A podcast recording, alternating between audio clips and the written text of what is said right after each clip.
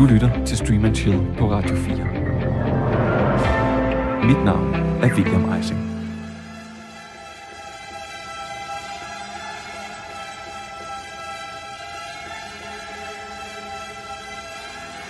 Nogle af de absolut største film- og tv-succeser de seneste to årtier har været fantasy. Jeg nævner bare i flæng. Game of Thrones, Harry Potter og Lord of the Rings. Derfor så står produktionsselskaberne altid klar med deres klamme klo, klar til at hugge den i det næste store potentielle blockbuster. Og ikke overraskende er tiden nu kommet til Robert Jordans The Wheel of Time. Og det er, hvad Stream Chill handler om i dag. This is my reign. Det stod umiddelbart ikke i kortene, at Robert Jordan skulle skrive et stort high fantasy værk.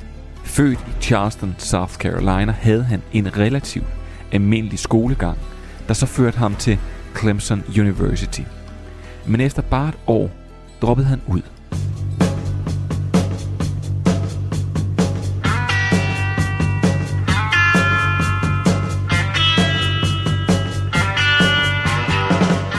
Robert Jordan lod sig frivilligt indskrive hos Onkel Sam og havde to ture i Vietnam, hvor han var en såkaldt helicopter gunner.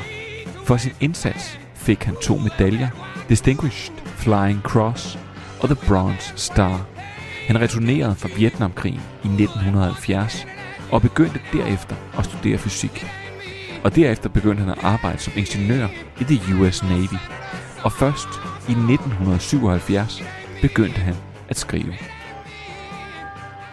Og mens han op gennem 80'erne fik udgivet mindre kendte bøger, ja, så skrev han faktisk derudover en lang række utrolig populære Conan the Barbarian bøger for Tor Books, inklusiv romanudgaven af filmen Conan the Destroyer.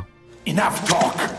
Bøgerne de solgte godt, og derfor så var Tom Dorothy, chef for Tor Books, også lydhør, da Robert Jordan kom med ideen til The Wheel of Time – Dorothy vidste godt, at Robert Jordan havde svært ved at fatte sig i korthed, og at den idé, han havde præsenteret, var meget omfattende. Derfor så indvillede han i at give Jordan en kontrakt på hele seks bøger. Han begyndte derefter at skrive den første bog, The Eye of the World, allerede i 1984, men arbejdet det viste sig at være langsomligt og besværligt. Flere gange i skriveprocessen ændrede tidslinjen for historien sig, og karaktererne de skiftede rundt. Derfor så søgte Robert Jordan inspiration i J.R.R. Tolkiens værk The Fellowship of the Ring. Og først her så han ideen i at lave karaktererne yngre og mere uerfarne. Bogen udkom først i 1990, og derfra så var det nemmere for Jordan at lade sit univers vokse. Samtidig med den første bog, den udkom, ja, der havde han allerede den næste klar. Tom Dorothy, han elskede bogen og mente samtidig, at det her ville blive det største fantasyværk efter Tolkiens Lord of the Rings. Af samme grund lå han nu Robert Jordan skrive på fuld tid, og han sprøjtede bøger ud i serien. De første to de udkom i 90, det tredje ben kom i 91, det fjerde i 92, og derefter så fortsatte det sådan frem til den sjette bog. Herfra så blev tempoet sat lidt ned, og Robert Jordan udgav nu kun en bog hvert andet år. Serien, der skulle have bestået af seks bøger, talte nu 11 bøger og en prequel-roman, der foregår 20 år før handlingen i den første bog. Men i 2005 blev Robert Jordan diagnosticeret med en sjælden sygdom. Og med den rette behandling mente lægerne, at han kunne være heldig at leve fire år endnu. Ikke lang tid nok til at færdiggøre The Wheel of Time. Derfor gik Robert Jordan i gang med at skrive omfattende noter til sit værk og instruktioner, som han kunne efterlade sig. I 2017 døde Robert Jordan så. Hans kone, Harriet McDougall, valgte forfatteren Brandon Sanderson til at færdiggøre sin mands livsværk. Sanderson han skrev med Jordans noter hele tre romaner, der afsluttede serien. I den sidste A Memory of Light er epilogen skrevet af Robert Jordan selv.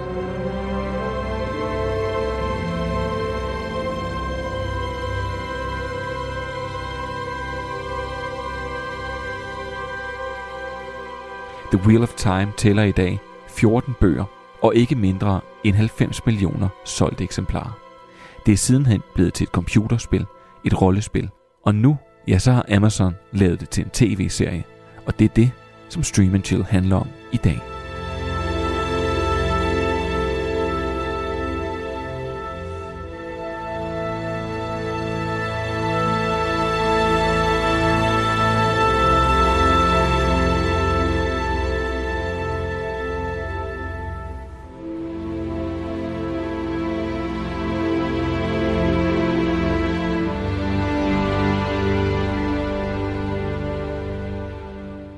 Velkommen alle mine kære streamingvenner til denne højtiden, hvor det er okay at sætte Die Hard på og kalde det for en julefilm. Og så ellers putte tæt med dine kære på sofaen. Rigtig stream and chill-agtigt. Men vent, hvad sker der så, når du har set den? Jamen det er det her, hvor at vi, stream and chill, kommer ind i billedet. Vi giver gode tips til, hvad det er, du skal se. Og jeg har for eksempel en rigtig coming of age-serie med fra en svundne tid. Og så har mine gæster helt sikkert også noget fantastisk med. Derudover så skal vi se på Tidens Tand, eller som den hedder på engelsk, The Wheel of Time. Mine gæster i dag, det er øh, storproducent af film og tv-serier på dansk grund, som er med fra komforten af sin egen stue, så han ikke giver os sin mandeinfluencer videre. Velkommen til dig, Ronny Fritjof. Tusind, tusind tak. Og øh, derudover, så er det Black by Popular Demand, øh, den menneskelige te, det menneskelige tv-leksikon, dig, Andreas Halskov. Hej, William. Du sidder til gengæld i studiet og kigger på mig. Det gør jeg. Det vil jeg rigtig gerne. Velkommen til jer begge. Kender, kendt I noget til uh, The Wheel of Time? Det er jo uh, øh, 14.000 sider, har jeg kunne læse mig til, som denne her historie, den strækker sig over. Uh, Ronny? Skal jeg starte? Ja, jamen øh, nej, jeg kendte absolut intet til den, så jeg gik fuldstændig øh, frisk fra bladet til Hvad med dig, Andreas? Har du brugt noget tid på at læse de 14.000 sider, som bogen strækker? Jeg, jeg, jeg har ikke læst så meget som en linje fra den, men jeg, jeg kender jeg, jeg kendte til titlen, fordi jeg kender til folk, der har læst og synes om bøgerne. Men altså, hvad hedder det, i hvert fald en række af dem. Men øh, nej, jeg har ikke læst så meget som et ord fra dem. Jamen, prøv, jeg synes egentlig bare, at øh, vi skal kaste os ud i dagens opgave, som er The Wheel of Time. Swear your oath, Moraine Sedai. I swear to speak no word that is not true, to make no weapon with which one person may kill another, and never to use the one power as a weapon. Do you know what Aes Sedai means in the old tongue? Servants of all. It is they who serve the world. I didn't choose this path, but I will follow it. Where next? The two rivers. The old blood runs deep in those mountains. Let's hope it's prepared them for what's coming. The Dark One is waking.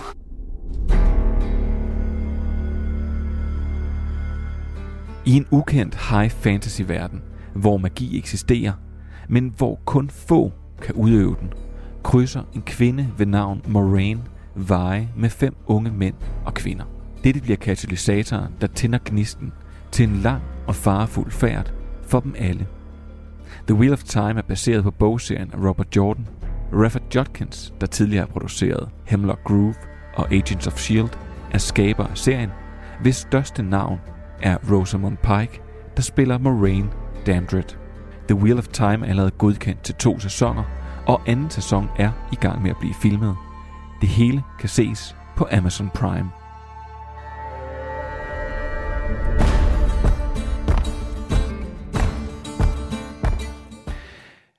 Vi har talt om det før, når vi har haft øh, forskellige fantasy-serier med, eller for eksempel sci-fi-serier, hvor at, det, at det, det jo nogle gange bliver en udfordring, når det er, at man skal lukke seeren ind i hele universet. Der er jo øh, det, som jeg ynder at kalde Harry Potter-finden, hvor at man øh, simpelthen lader et ungt menneske, eller et, et fuldstændig udforstående menneske, opleve hele den her verden. Det er jo nogle gange lidt sværere, og, vi, altså, og så ser vi den som seer igennem hans eller hendes øjne. Det er jo så lidt sværere, når man egentlig bare bliver kastet ud i opgaven fra start af, og at alle ved, hvad det her det handler om. og det er måske netop, som det er her, er et kæmpe stort værk, som vi skal forstå. Og Ronny, er det her en nem serie at sætte sig og se? Ja, det synes jeg, altså man kan sige, de gør jo en dyd ud af at fortælle plottet så mange gange igennem så mange dialogudvekslinger, at man til sidst bliver ret træt. Så jeg synes, den er nem at følge med i, men jeg synes til gengæld, at de, øh, de, nogle gange er der nogle karakterer, som jeg ikke har lært så meget at kende endnu, at jeg interesserer mig for dem. Og så alligevel bliver de udsat for nogle ting, hvor jeg skal føle noget med dem, og jeg føler overhovedet ikke noget. Og der tænker jeg, at det må simpelthen være, fordi jeg ikke kender karakteren lige så godt som dem, der har læst bøgerne. Okay. Andreas, er, er, er Jamen, du jeg, jeg synes, det er virkelig interessant at høre, hvad Ronny siger, for jeg havde skrevet på mit papir, jak, jak, jak. Altså, jeg synes ikke, det er sådan sindssygt svært at forstå, hvad der foregår, selvom jeg kan læse bøgerne, men jeg synes egentlig, det føles som en serie af setups til små dialogscener hele tiden. Der. Og jeg har det på samme måde. Altså, jeg kan sagtens se, prøv at høre, jeg kan sagtens se, at man har postet penge i at lave nogle flotte billeder og sådan noget. Det er jo ikke det er jo nemt nok at se, synes jeg egentlig. Men jeg øh, føler mig heller ikke investeret i karaktererne i synderligt høj grad, og jeg synes egentlig, der går lidt for meget snak i den, simpelthen grundlæggende. Det, øh, hvad hedder det, på den måde, så det kan godt være, at det her det var tænkt som Jeff Bezos. Øh, vi skal se, om vi kan put Game of Thrones to shame, eller sådan noget. Men Øh, og jeg er ikke den store fantasy buff, men det kan jo slet ikke det, Game of Thrones kan. Game of Thrones kunne jo fra starten fuldstændig hugge selv folk som mig, der ikke i sit udgangspunkt er, jeg er meget glad for science fiction, men jeg har egentlig aldrig været en synderlig stor fantasy buff. Men fra første afsnit af Game of Thrones, så kunne jeg da, så kunne jeg mærke den serie, så var jeg inde i karaktererne, og var endelig umiddelbart investeret i dramaet. Øh, det kommer jeg ikke her, selv efter at have, have set de første tre afsnit, så, så er jeg stadig ikke investeret. Altså, jeg, jeg må sige, at det jeg ser det første afsnit, jeg synes, vi skal et stykke hen, og jeg tror faktisk også, at jeg er helt henne i sådan, måske afsnit nummer to, før jeg egentlig sådan begynder at forstå, hvad er det, det handler om. Fordi det er, altså det virker som et meget, meget omfattende univers, med nogle helt andre spilleregler. Og der virker også som om, der er et kæmpestort politisk spil i det for mig. Og, og, og der må jeg sige, der stod jeg sådan lidt af øh, fra tid til anden, og det er, det er faktisk også derfor, jeg starter her. Fordi det var der, hvor jeg tænkte, okay, det er, det er her, den, den her serie her, den øh, får lukket øh, mange af. Og lige pludselig så kommer der nogle øh, virkelig voldsomme øh, monstre øh, væltende ind i en eller anden by, hvor jeg også tænkte, hvad, hold da kæft, altså, hvad, hvad fanden sker der her? øh, altså, det, jeg, jeg, synes, at, jeg, jeg synes faktisk, at at jeg oplevede den ikke så repetitiv, som I gjorde. Jeg synes faktisk bare ikke, den var særlig indbydende. Men det, er jo, det kan jo godt være, at det er bare mig, der, Ronny, der sidder sådan og fuldstændig øh, sat af der. Mm, jamen igen, det er ikke fordi, altså, øh, det er rigtigt, der sker en masse forskellige ting øh, også, men, men tingene skal jo også hænge sammen, øh, og det gør de så med et forholdsvis tyndt plot, som handler om ligesom at skal finde øh, og identificere den her ene personlighed. Øhm, og det vil de onde, og det vil de gode. Og, og en af de ting, som, som der er rigtig mange karakterer med, men igen i Game of Thrones, som jo må være forbilledet for at lave den her type genre og den her type serie, der har man nogle karakterer, som er onde, men som indeholder noget godt. Øh, og dem har man rigtig mange af i det her univers, hvor de alle sammen skal kæmpe om noget magt. Og det er lidt det samme i den her, det, er også, det handler også meget om magt. Problemet er her, der er stort set alle karakterer gode, og så har de en lille fli ondt. Og det, der er altså faktisk stor forskel på, hvordan du vender foretegnet på de der ting, fordi det gør det ret uinteressant hele tiden, fordi de er sgu alle sammen sådan ret gode af sig selv. altså, øh, jo, så er der selvfølgelig en enkelt en med, med røde øjne, hvor man ligesom ved fra starten, okay, det er ikke godt det der, men, men det er jo heller ikke dem, øh, dialogscenerne kommer fra. Så det vil sige, jeg synes, jeg synes alle karaktererne bliver lidt de samme, alle sammen. Øh, og det bliver simpelthen uinteressant. Og det, det er jo, med sådan en serie som den her, der, der er det så meget båret af, at du har nogle karakterer, som har nogle fede scener øh, med hinanden. Og så er der selvfølgelig alt action og fantasy-delen, og der kan man sige, jamen, det er jo det, det er egentlig okay. Det, det, det er bestået. Men når det andet ikke fungerer, så er man lidt ligeglad med alt det der fantasy, og så, så falder det hele lidt til jorden for mig i hvert fald. Så jeg, jeg må sige, jeg, jeg, jeg er langt fra at være på den serie. Okay, for altså, der er lige en ting, jeg netop vil tage, før vi begynder måske netop at snakke om fantasy-delen og øh, det her set-design og nogle af de her ting, hvordan de ligesom er udsmykket. Det er faktisk, at jeg kom til at tænke på, da jeg så den her, at der savnede jeg lidt noget af det, der er i Star Wars, og for eksempel også det, der var i Denis Villeneuve's Dune. At man faktisk når man går ind til filmen, selvom at første gang jeg så Star Wars, at det var at jeg var helt sat af, og, øh, eller, eller, altså, eller jeg, og jeg overhovedet ikke vidste, hvad der jeg gik ind til, og at for eksempel første gang jeg viste den til min kone dengang, så var hun også sådan, hun kendte intet til det. Men i Star Wars, der kører der lige et øh, to minutters rulletekster til at starte med, som fortæller dig præcis, hvor du er i, øh, i filmen, og hvad det er for en univers, og hvad er det, du går ind til nu. Så du ved præ- faktisk præcis, hvad det er, du går ind til nu. Denis Villeneuve, han gjorde lidt det samme, da det er sådan, at man skal ind til, øh, ind til Dune. Han, han får lige forklaret, han får lige sat rammen for universet til at starte med. Der er en lille bit smule træt af, at, øh, at det her pis, som nogle af de her fantasy-serier nogle gange prøver at gøre, ved at holde alt for meget tilbage ved at sige, åh, oh, en gang for 10.000 år siden, der øh, var der nogen, og så lavede de et Wheel of Time, og nu kan man skrue på det og sådan noget, men der kommer også en Dark One, og øh, så må du ellers bare se, hvad der sker. Her er en serie, og så bliver man bare kastet klask per dask ud i den på maven. Der, der, der synes jeg, den mangler at tage mig i hånden.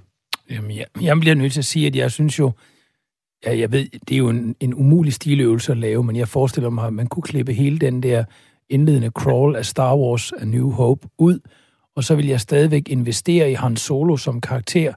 Jeg vil stadig investere i Luke Skywalker, selvom han måske er sådan lidt mere en Tintin-figur trods alt. Jeg vil også, øh, også finde Leia interessant. Der er nogle karakterer der, som man synker ind i. Her føles det ja. lidt som figur i et univers, og, som, og det er jo nok det, jeg, hvis jeg forstår Ronny ret, det er i hvert fald den oplevelse, jeg havde. Det er ikke fordi, jeg tænker, at de gentager alle handlingselementer i dialogen. Det er egentlig ikke det, jeg mente. Jeg mente bare, at det virker som om dialogen er der for at ligge rør hele tiden. Den er der som sådan, det er sådan ligesom om ekspositionen er for langt fremme. Ikke? Vi skal forstå en masse ting, og det skal vi så have nogle karakterer, der taler om. Og det, det er vel meget almindeligt for drama, men man plejer bare først og fremmest at have nogle karakterer, man er interesseret i. Og jeg er simpelthen slet ret, ret ligeglad, om de dør, for eksempel. Altså, fordi der er ingen af dem, jeg føler noget for. Så synes jeg, vi skal prøve at, at, at tage fat i, uh, i nogle af de her sådan fantasy-elementer, som der er. Blandt andet øh, den, de onde, øh, den, den ondes her, som består af noget, der hedder Trollocs. Da jeg så dem første gang, der kunne jeg godt mærke, der skulle jeg lige overgive mig til det her fantasy-univers. Fordi de er, de, de er vel nærmest, Ronny, vil du kalde dem nærmest sådan karikeret øh, i forhold til, hvad sådan en, en ork øh, kæmpe et eller andet vil være? Ser det ikke helt vildt mærkeligt ud? Jamen, i, altså, de, de, er jo, de er jo nogle trolde uh, gone crazy, wild, uh, ulækre, um, og, og så er de selvfølgelig nogle dygtige kæmper. Øhm, mere er der ikke så meget at sige om det, og det, og det igen, det, de er på ingen måde egentlig så mystiske. De er bare ulækre og trælse og, og, og død, dødbringende, må man sige. Men hvor, hvor igen, hvis vi lige skal tage en Game of Thrones øh, reference, så kan du sige, White Walkers, de er meget mere mystiske. De er meget mere øh, sådan, der, der, øh, sofistikeret på en eller anden måde, øh, selvom det bare er døde lige, der går. Så, så er de her, øh, de, de, de bliver bare så simple. Øh, Jamen, jeg synes da selv sådan noget som, som orker, som vi ser i hobetal, for eksempel i uh, Lord of the Rings. Altså, de er jo mm. virkelig ubehagelige at kigge på, og de er mm. ekstremt brutale, og virkelig sådan... Altså, det, jeg, jeg synes virkelig, at når jeg tænker, når jeg tænker på øh, Helm's Deep-scenen, hvor at man faktisk ikke ser ansigtet på så mange af dem, men hvor man kan se, hvordan ånden kommer ud fra deres store hjelme, og de står der og trækker vejret, og de kan brøle og sådan noget. Det, det er på en eller anden måde meget mere uhyggeligt, meget mere øh, sådan stemningsskabende. Det, det her, det ligner øh, altså en, øh, en, jeg skulle sige, en trold og en ko, der har haft sex og lavet et frygteligt elskovsbarn. Altså, det er ikke sådan, det, det er ikke særlig sådan godt fantasyagtigt. Det ser, det ser helt mærkeligt ud. Jeg sad hele vejen igennem de der slagudvekslinger, hvor folk får sår, så måske bliver det løst ved en håndspålæggelse, eller også så uha, så er det farligt, fordi så slår de med en økse, eller hvad fanden. Altså, der sad jeg hele vejen og tænkte igennem, ej, jeg vil hellere spille computerspillet. Eller, eller måske et slag Heroes Quest. Altså, fordi, det, det, fordi der var, jeg føler dem ikke engang fartroende. Jeg kan netop se, man kan, og jeg kan, det kunne være noget så simpelt som en god sæbeopera med, med, hvad hedder det, øh, med zombier, som i The Walking Dead. Der kan jeg faktisk, åh, oh, wow, så kan jeg lige pludselig om ikke andet blive lidt nervøs for nogle af de der, selvom det jo selvfølgelig bare fiktion, øh, og selvom det egentlig bare er en sæbeopera med zombier i, ikke? men der kan jeg faktisk blive bange for de der zombier undervejs. De kan, jeg, jeg reagerer på dem på en eller anden måde. Her reagerer jeg ikke. Det føles virkelig bare som om, når nu stiger jeg igen på noget CGI, og bare roligt til sidst løser det sig alligevel for vores helte. Og også den der sidste del der, og det ved jeg jo ikke, om det gør jeg hele vejen igennem. Jeg har jo kun set øh, det udsnit, der er muligt at se. Ikke? Men altså, hvad hedder det? Man har en snigende fornemmelse af, at vores hovedpersoner, de skal nok klare den. Og det er jo heller ikke engang nødvendigvis sådan, det er i Game of Thrones, vel?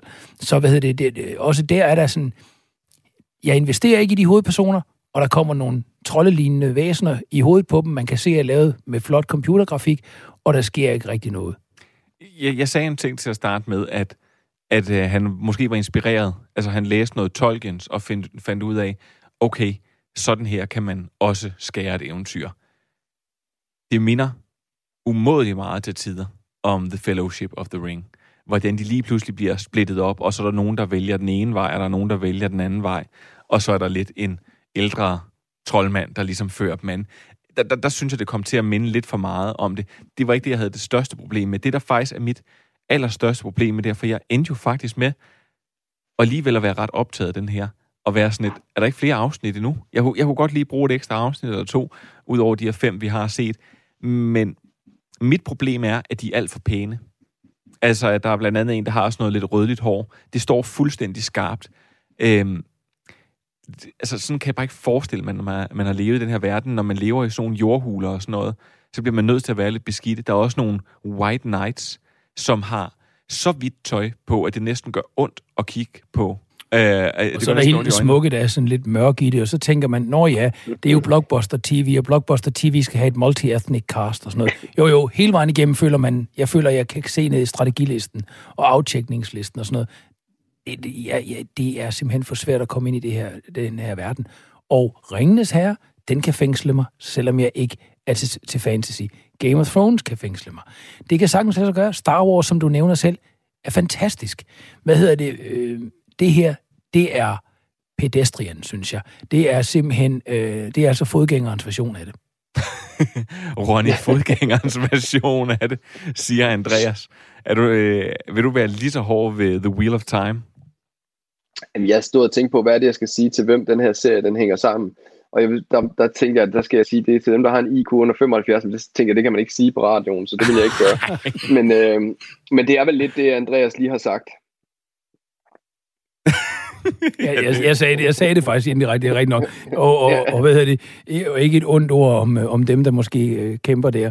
Men, øh, men, ja, det, det, det, men, men man kan sige, hvad man kan få den pæne version af det er måske at sige, at den den vil ikke nok i forhold til sit publikum, synes jeg. Jeg kom til at tænke på noget i forhold til den her serie, og det synes jeg, jeg har oplevet før.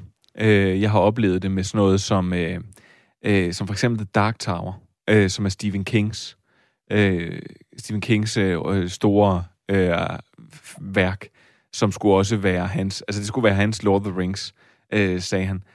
Og da det prøvede at blive lavet øh, til en film af en det er faktisk, er det ikke Nikolaj øh, Arcel, der får lov til at instruere den, tror jeg. Men det er jo også et meget, meget komplekst værk, som skal koges ned til en film. Det her, det er så sindssygt, sindssygt tungt. Et fantasyværk, som skal koges ned til en serie.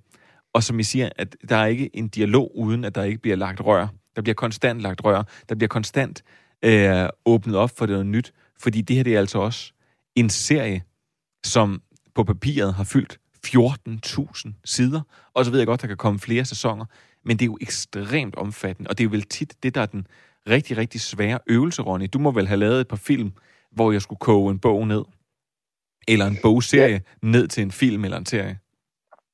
Ja, jeg har i hvert fald øh, været med ind i en, en del af den proces, øh, uden selv at, at stå med udfordringen.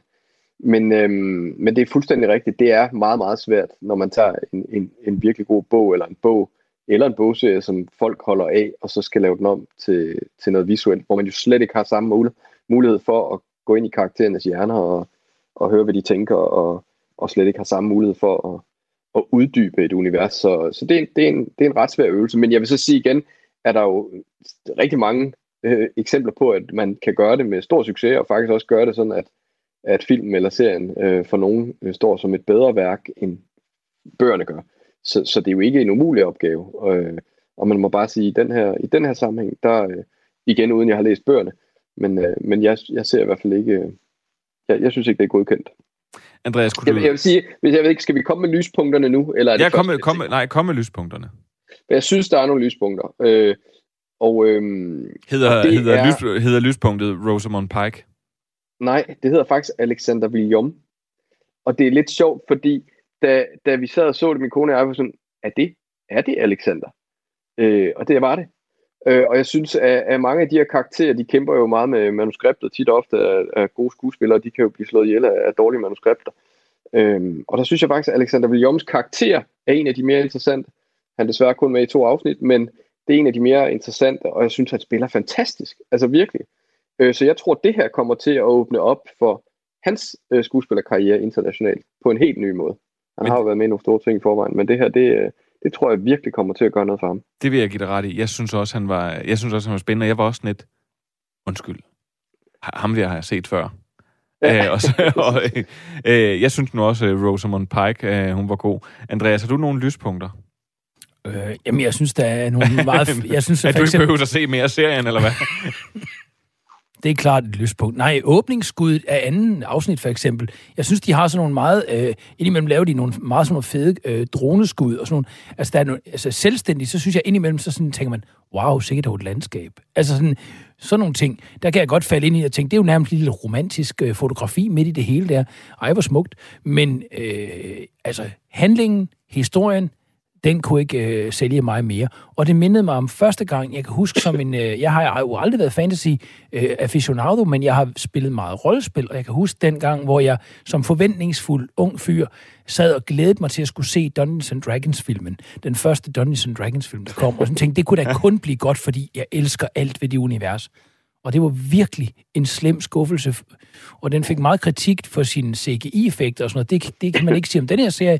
Men egentlig grunden til, at jeg ikke kunne lide Dungeons and Dragons-filmen, det var ikke, at øh, ilden var dårlig. Det var, at plottet var tyndt, og karaktererne var ligegyldige. Okay. Så det er den oplevelse, jeg har her. Så men, men billederne isoleret, og effekterne kan jeg egentlig ikke sige noget dårligt til. Jeg synes simpelthen bare, at, at der er for lidt at investere i. Det er ikke nok. Så vil jeg egentlig hellere have, at det er lavet med en karklud, men at karaktererne dog er spændende. Men så vil jeg sige uh, en ting her til slut, og det vil, øh, så kan vi ligesom runde af der, og så kan vi gå videre til, hvem der vil blive, måske vil være interesseret i den her serie. Det som, jeg, jeg har egentlig været godt underholdt, og jeg tror også, at jeg kommer til at se i hvert fald første sæson færdig.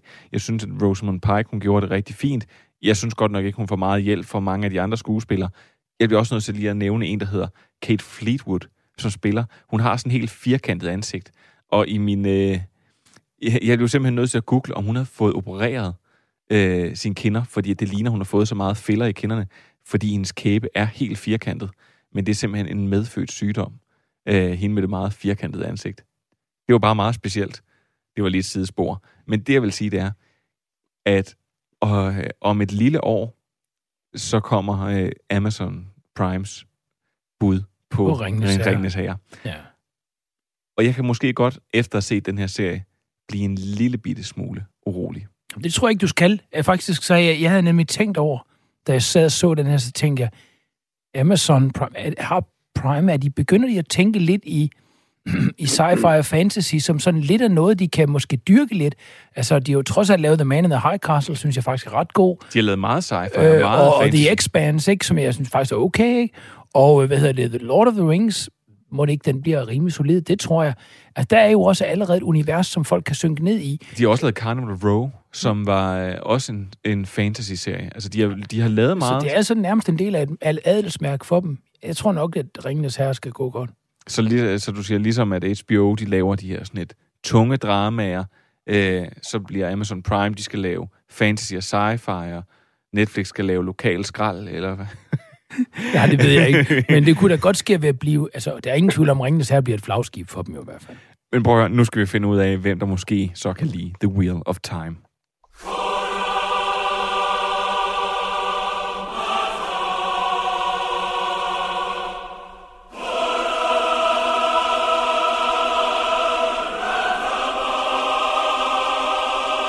Du lytter til Stream Chill på hele Danmarks Radio. Radio 4. i den her uge om fantasy-serien The Wheel of Time på Amazon Prime. Hey, det rimer. Are you not entertained? Are you not entertained? Is this not why you are here? Ja, er I ikke underholdt? Det er jo derfor, I er her. Ronny, øh, vi har alligevel været lidt hårde ved den, mm-hmm. men øh, hvem, skal se, øh, hvem skal se The Wheel of Time? Hvem vil blive glad for den? Jamen, jeg sagde før, at det har noget med IQ at gøre. Det vil jeg gerne have lov at trække øh, voldsomt tilbage igen. Fordi det, det, det handler om her, det, det, det handler om her, det er i virkeligheden erfaring med serier.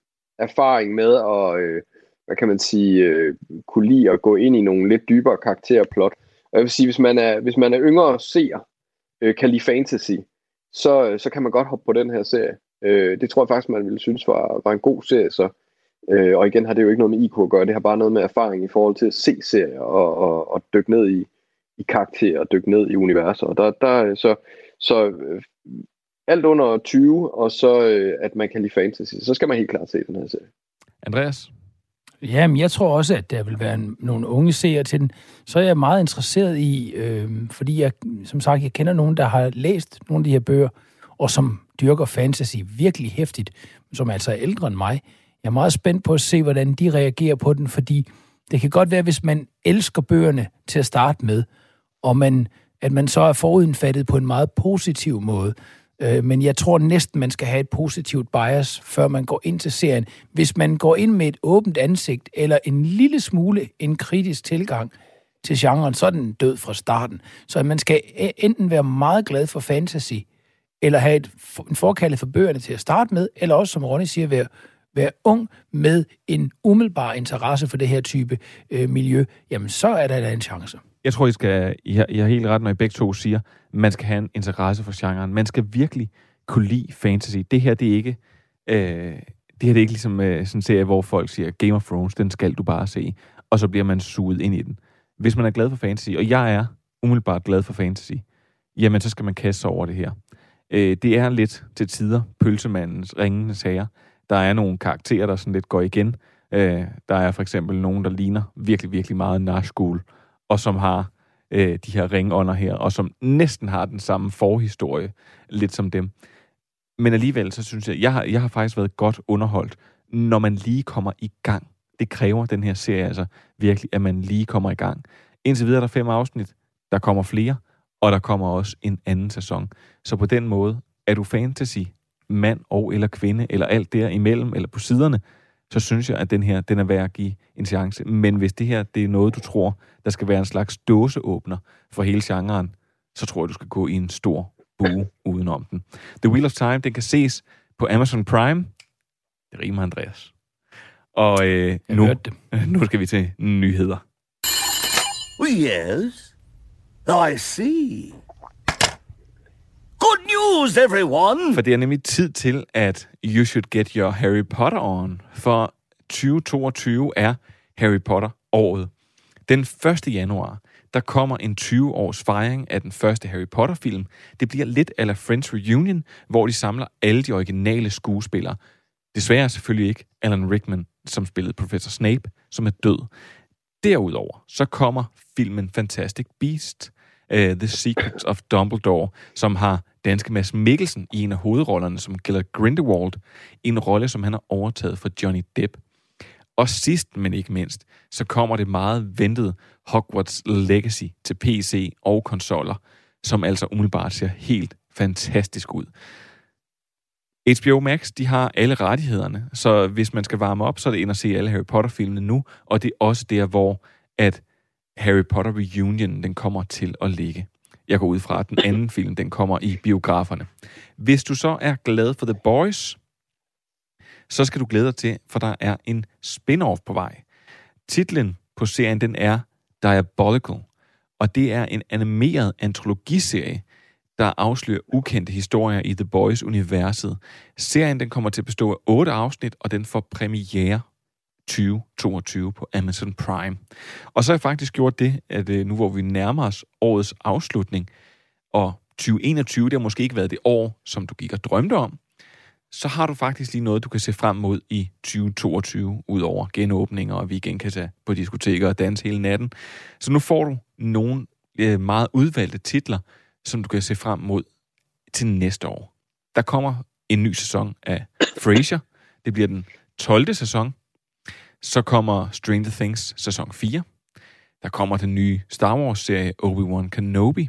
Så kommer Lord of the Rings-serien på Amazon Prime. Den kommer først til altså sidst på året.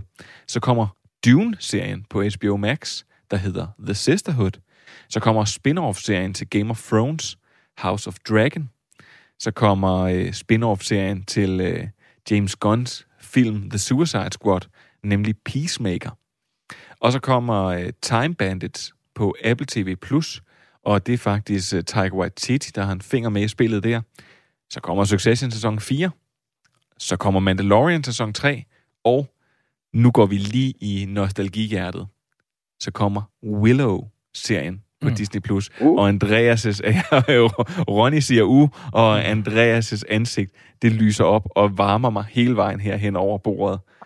Det var altså bare et lille udpluk. Og så kommer der selvfølgelig min favorit, Jack Ryan. Han kommer tilbage på Amazon Prime til en sæson 3. Ja, hvem, var det ikke også noget med Euphoria kommer tilbage også, ikke? Og, og Euphoria, hvad med, hvad med Euphoria. Better, Better Call Saul kommer vel også på en til Jo, sæson? Andreas, de Ja. sagde, det var meget udvalgte titler, men Ja, men Better jeg Call, elskede alle de der titler. Det var slet ikke sådan. Better bare- Call Saul kommer tilbage, og Euphoria, den kommer allerede i januar. Yeah. Ja, og ved du hvad? Øh, nu synes jeg, jeg skal sætte en skiller på, og så skal vi komme med nogle anbefalinger. Fordi jeg har en, hvad skal vi kalde det, en, øh, noget, der ligner lidt Euphoria, bare lige hvis vi skruer tiden cirka 20 år tilbage.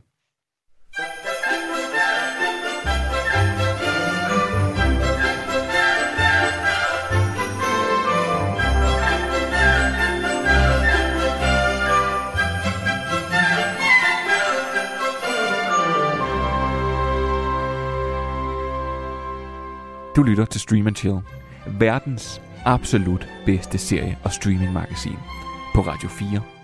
I den her uge med Ronny Fritjof og Andreas Halskov. Og så får du lige en bonusinfo.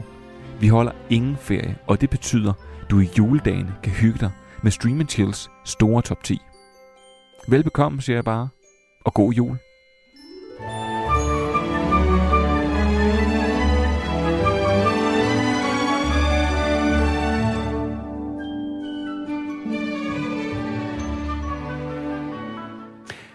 Jeg synes, vi skal ligge hårdt for land med nogle anbefalinger og lade det være manden hjemme for lazarettet. Øh, har du haft mulighed for at se noget nu, hvor at, øh, at du har været syg og bare ligget der og slænget dig på sofaen, Ronny? Ja og nej. Øh, jo, det er jo som det er i en børnefamilie, så har man en, en lille smule tid, hvis man er heldig, at børn ikke har taget fire timer om at putte. Men det er jo derfor, Men, du øh, faktisk, at, jeg vil faktisk sige, det er derfor, du er et ekstremt værdifuldt øh, menneske øh, i, i, i, det, i, i det her stream and chill sammenhæng. Fordi man ved, at når det kommer fra dig, så er det enten, så er, det, så er man sidste mand på vognen, sammen med Ronny Fridjof og konen, eller også, så er det simpelthen noget, der er så afgørende, så vigtigt, at du simpelthen skal se det. Som du sagde til mig, William, når du var børn, og særligt når du får nummer to og eller nummer tre, så er det helt slut med at se noget bare for at se det. Præcis, det er jo det. Så jeg, jeg nyder jo bare at lytte til jer øh, kvæveløb, som alle mulige serier, jeg aldrig får tid til at se. men, øh, men jeg vil da sige, at det jeg har taget med i dag, det er så også nogle klassikere, som man bare skal se, uanset om man har 3, 4, 5 eller 6 børn. Øhm, Min kammerat er Thomas har to- fem. Ja, så hold da op. Jeg sender ham, jeg sender ham en kærlig tanke og siger kondolerer. øhm, men, øhm, men nej, øh, så, så jeg har taget to ting med, øh, hvor vi er gået i gang med nye sæsoner, og må sige, de lever op til, øh, til de følgende, eller de første sæsoner. Så hvis ikke man har set noget af det her, så skal man bare se at komme i gang, og så har man så en ny sæson, man kan glæde sig over allerede derude. Øh, den ene, det er Ted Lasso øh, på Apple Plus, hvor det er, at øh, der lige er kommet en ny sæson, eller lige og lige, men øh, der er kommet en ny sæson, så der nu er to sæsoner Ted Lasso, og jeg var jo varm fortaler for den første sæson, og må bare sige, at det er også her af, af nummer to sæson. Vi har ikke set den helt færdig nu, men øh, den lever fuldt ud op til, øh, til den energi, der var i etteren. Det var- Og for dem, der ikke kender Ted Lasso, så er det jo bare sådan en, en livsglad fodboldtræner, der er kommet fra USA, og så kommer over til engelske sokker. Han er vant til egentlig slet ikke at træne fodbold, øh, men amerikansk fodbold. Så, øh, så han gør det på sin egen måde. Og, øh, og det er virkelig noget, der, der er fedt at se, og fantastiske karakterer. Den, vi har jo snakket om den før, og det var faktisk dig, øh, dig og mig, Ronny, øh, som jeg ja. husker, der lavede et program med Jamila, og Jamila synes jo, vi var helt på månen over at være, altså være forelsket i den her serie, og synes, den var fantastisk. Tiden har jo vist, at Jamila tog fejl, og vi havde ret, præcis. men det vidste vi jo godt allerede præcis. dengang. Øh, men den er jo, det som jeg synes, der faktisk er unikt, det er den her rendyrkede hjertevarme, der er. Men jeg synes ja. faktisk også, at det, som de har formået at gøre i sæson 2, det er at gå et lille spadestik dybere på nogle karakterer. Præcis. Blandt andet Coast Præcis. Beard, som man bliver, som man, altså, man bliver virkelig ramt. Og jeg kan simpelthen ikke undgå, når jeg sidder og ser den serie. Altså, jeg bliver simpelthen suget ind i den. Det er... Øh, det, det, det, jeg bliver så glad. Og ved du hvad? Skal vi lige smide kirsebæret på toppen, og så fortælle, ja. at Ted Lasso stod også på listen. Der kommer også en tredje sæson i Ej, 2022. Sådan. Yes. Æh, Jamen, nu bliver jeg helt glad. men, men prøv Ted Lasso på Apple TV+, Plus, en øh, frem, fremragende, Olle, øh, hvad hedder det, Ronny, den, øh, jeg, ja, jeg stemmer i. Den, den skal man se, og jeg glæder mig til at komme ned og se øh, de sidste øh, afsnit i aften, nu uanset hvor meget snot der kommer ud af Andreas, Nå, men, øh, jeg, jeg, Andreas, jeg, jeg har en mere, hvis det er. Jamen, det får, du, mere, ja, det får du lov, men jeg skal bare lige høre, Andreas, har du set, fået set Ted Lasso endnu? Ja, jeg kan godt lide den. Ja, men det er godt. Fint. Og så, jeg, det. så jeg, jeg, jeg er helt på Ronnys hold her. Man, mandetribunalet, de øh, får alle sammen lige klappet hinanden her på ryggen, og så giver vi ellers mikrofonen videre til Ronny igen. Og, øh, og igen, det er jo, når man, når man kommer med så kedelige anbefalinger som øh, sæson 2 og 3, og, så, så skal man have to med. Øh, og derfor har jeg også taget Sex Education med, hvor der også lige er kommet en ny sæson ud, øh, en tredje sæson.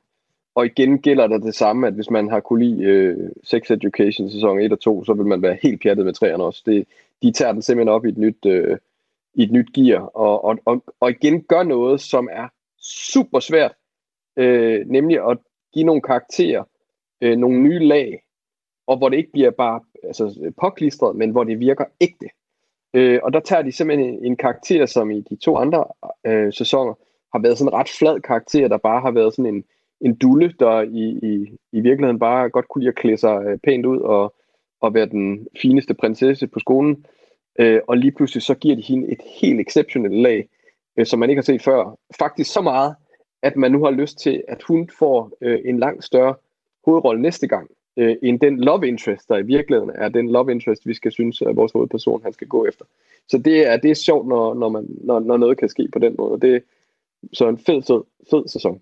Ronny, jeg vil igen, og det, og det bliver simpelthen øh, utrolig ufatteligt, ufatteligt kedeligt program, men jeg vil igen erklære mig fuldstændig enig med dig. Og jeg er faktisk overrasket, og vi snakkede meget om det, min kone og jeg, da vi så den her, at, at det er utroligt, man kan øh, koge, den, altså koge ny suppe, øh, der, der smager så anderledes på de fuldstændig ja. samme grøntsager. Øh, ja. det, det, er, det er helt utroligt, og det er faktisk... Jeg, jeg synes, det er virkelig, virkelig godt håndværk og godt arbejde. Og det gør mig rigtig positivt. Øh, altså, det, det, det glæder mig rigtig positivt, at jeg så også kan sige til dig i 2022, kommer der også en ny sæson af Sex hey! Education. Det er, Jamen, det er altså. det er en gavebutik her i dag. Andreas, fantastisk. jeg ved ikke, om jeg kan garantere, at der kommer en ny sæson af det, du har med. Men, øh, men prøv mig. Øh, det tror jeg ikke, der gør. Hvad det? Jeg, jeg har faktisk... Fordi det er... Det er sort-hvid, og det... nej, det er, nej, det er det ikke. Jeg har faktisk ligesom Ronny taget to med. Og, den, øh, og det var fordi, jeg tænkte, okay, prøv at høre, jeg har virkelig lyst til at anbefale noget, som desværre ikke er på DR længere.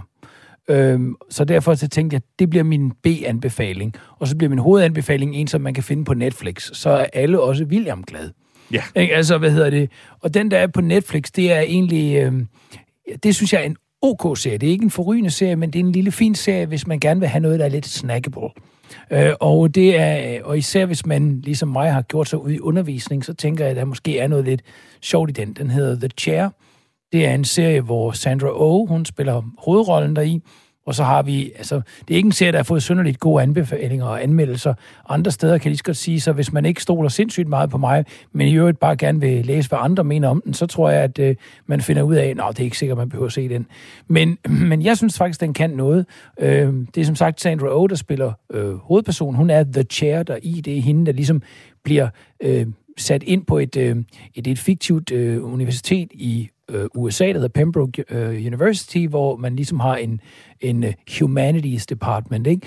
Øh, og øh, hvad sker der med hele den her humanistiske, humanistiske fakultet? Jamen, der sker jo det, at øh, vi lever i en woke tid, så hvad hedder det, og vi har i virkeligheden en række hvide runkedorer, øh, mænd selvfølgelig, som er ansat, øh, og øh, man bliver nødt til på en eller anden måde at gøre noget for at møde tiden. Og så kommer Sandra Oh ind, som, som hende, der måske skal øh, modernisere stedet. Men den, og så har vi samtidig den her rock and roll-agtige underviser, spillet af J.D. Plass, som også har været inde over produktionsledet i den.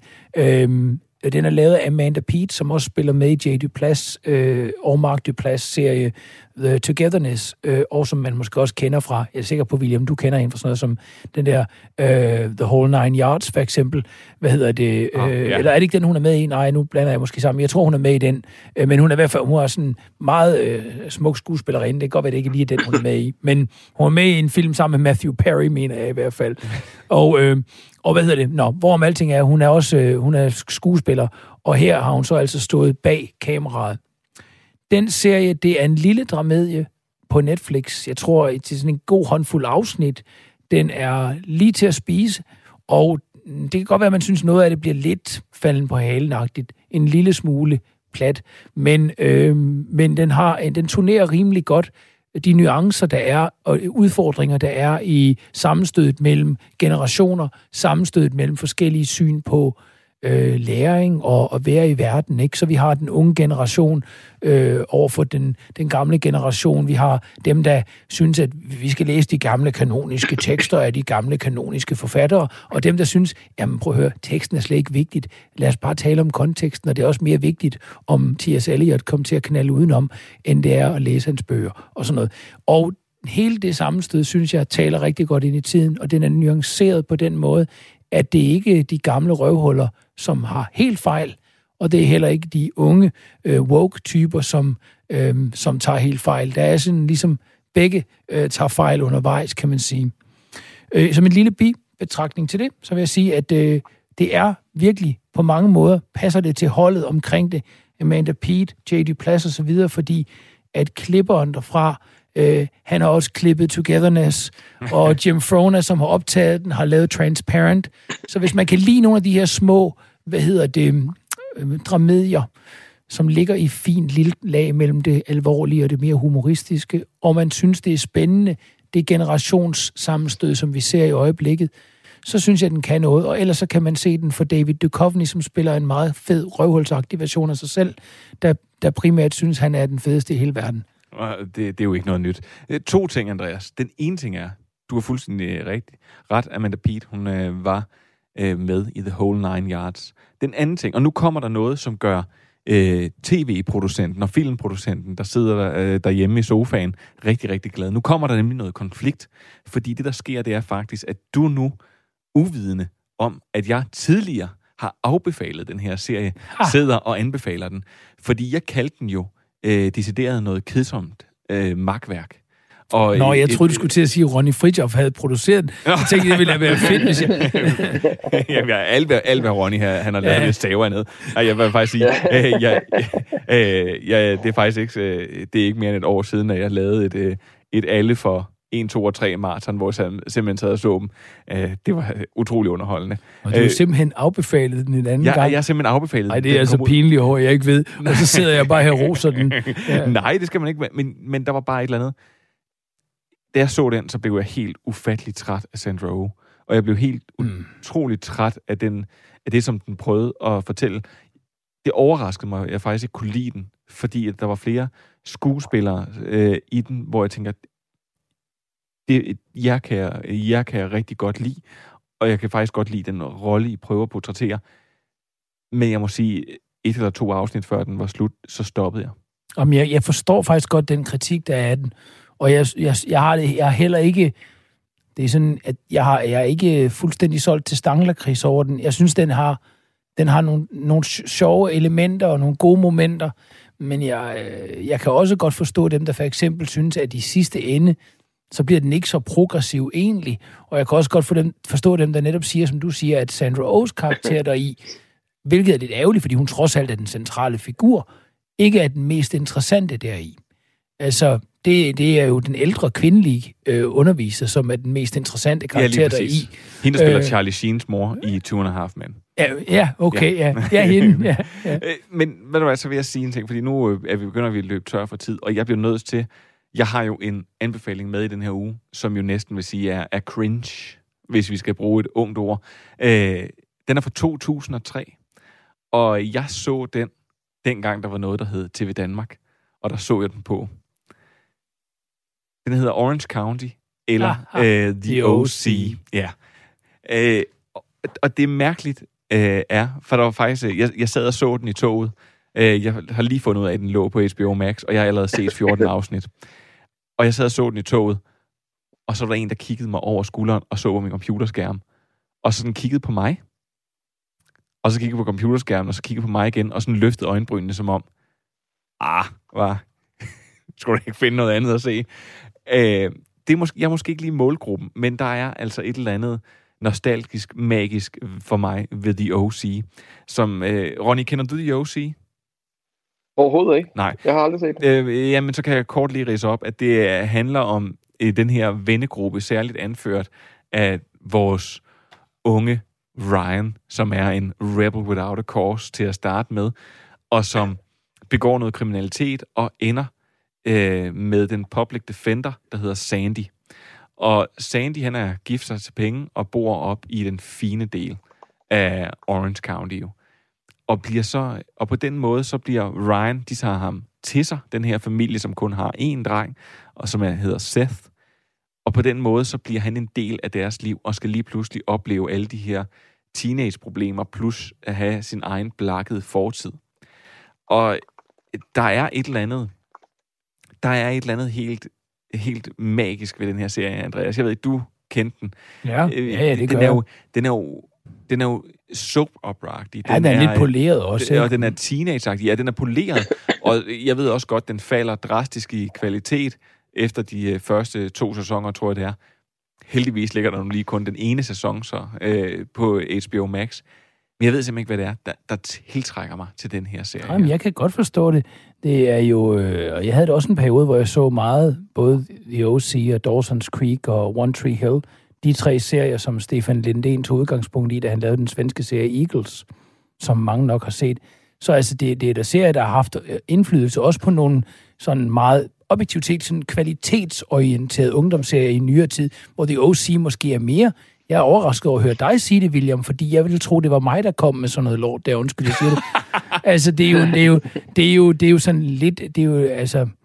Det er jo Den er lidt, meget sæbeopera Ja, det er jo meget, lidt, lidt, nu kunne jeg rigtig godt lide Beverly Hills sin tid, men det er jo lidt af Beverly Hills på en måde. Det er det faktisk. Det er det på mange måder, og, den er, og det er også derfor, jeg tog den med og siger, at det er sådan, da vi snakkede Euphoria, øh, da du lige nævnte det.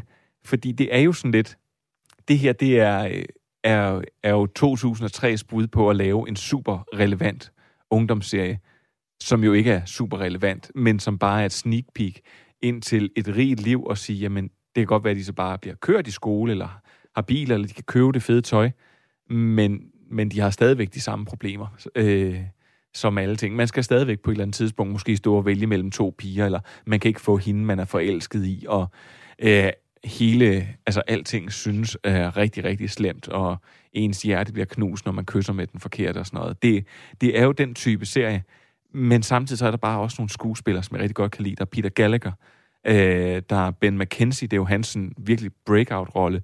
Der er Adam Brody, der er Misha Barton, som forsvandt mm. fuldstændig efter det her. Ja, det var hendes, hun var jo kæmpe stjerne lige der, i Ja. forbindelse med den.